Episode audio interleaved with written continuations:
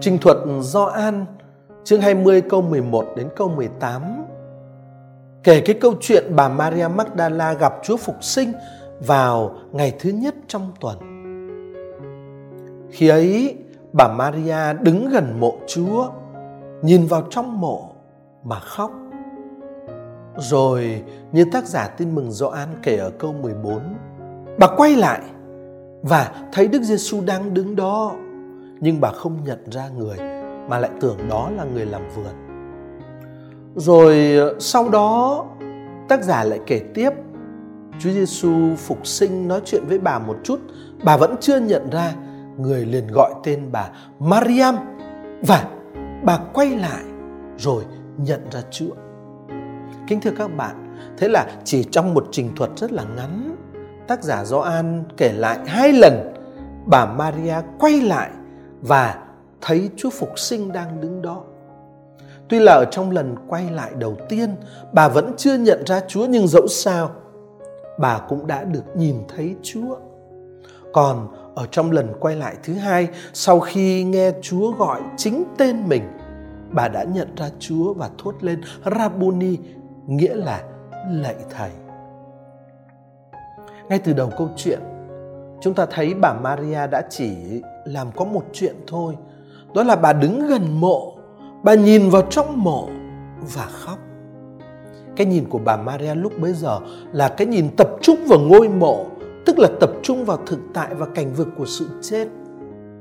Nhưng mà Chúa Giêsu lại đã phục sinh rồi. Chúa Giêsu đã đánh bại sự chết. Người đã chiến thắng sự chết, người không còn bị cầm tù trong thế giới của sự chết nữa. Vậy để gặp Chúa phục sinh, bà Maria phải làm một việc. Bà phải quay lại. Bà phải thay đổi hướng nhìn, bà phải thay đổi thôi, không tập trung vào sự chết và cảnh vực của sự chết nữa bà phải thôi lấy sự chết làm chân trời cho cuộc hiện hữu và mối bận tâm của mình phải quay lại để hướng về một chân trời mới chân trời của sự sống mà chúa đã chinh phục và đang mở ra trước mắt bạn.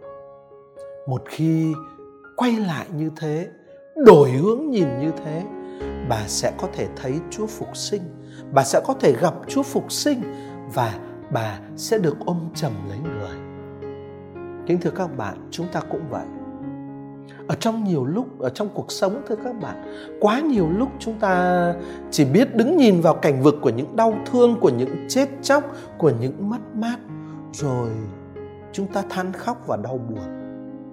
Chúa Kitô Chúa Kitô đã phục sinh. Người đã chiến thắng quyền lực của tội lỗi, của sự giữ, của sự chết. Và đó chính là lời rao giảng cốt yếu và nền tảng của hội thánh.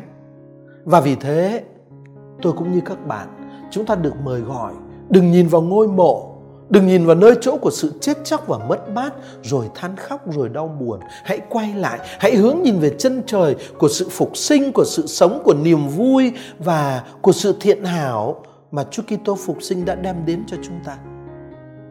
Mỗi ngày Chúa nhật ngày của Chúa, hội thánh đều cử hành mầu nhiệm phục sinh tức là mầu nhiệm của chiến thắng, của sự sống, của ơn cứu độ mà Chúa Kitô đem đến cho chúng ta và cho thế giới nhờ cuộc phục sinh của người.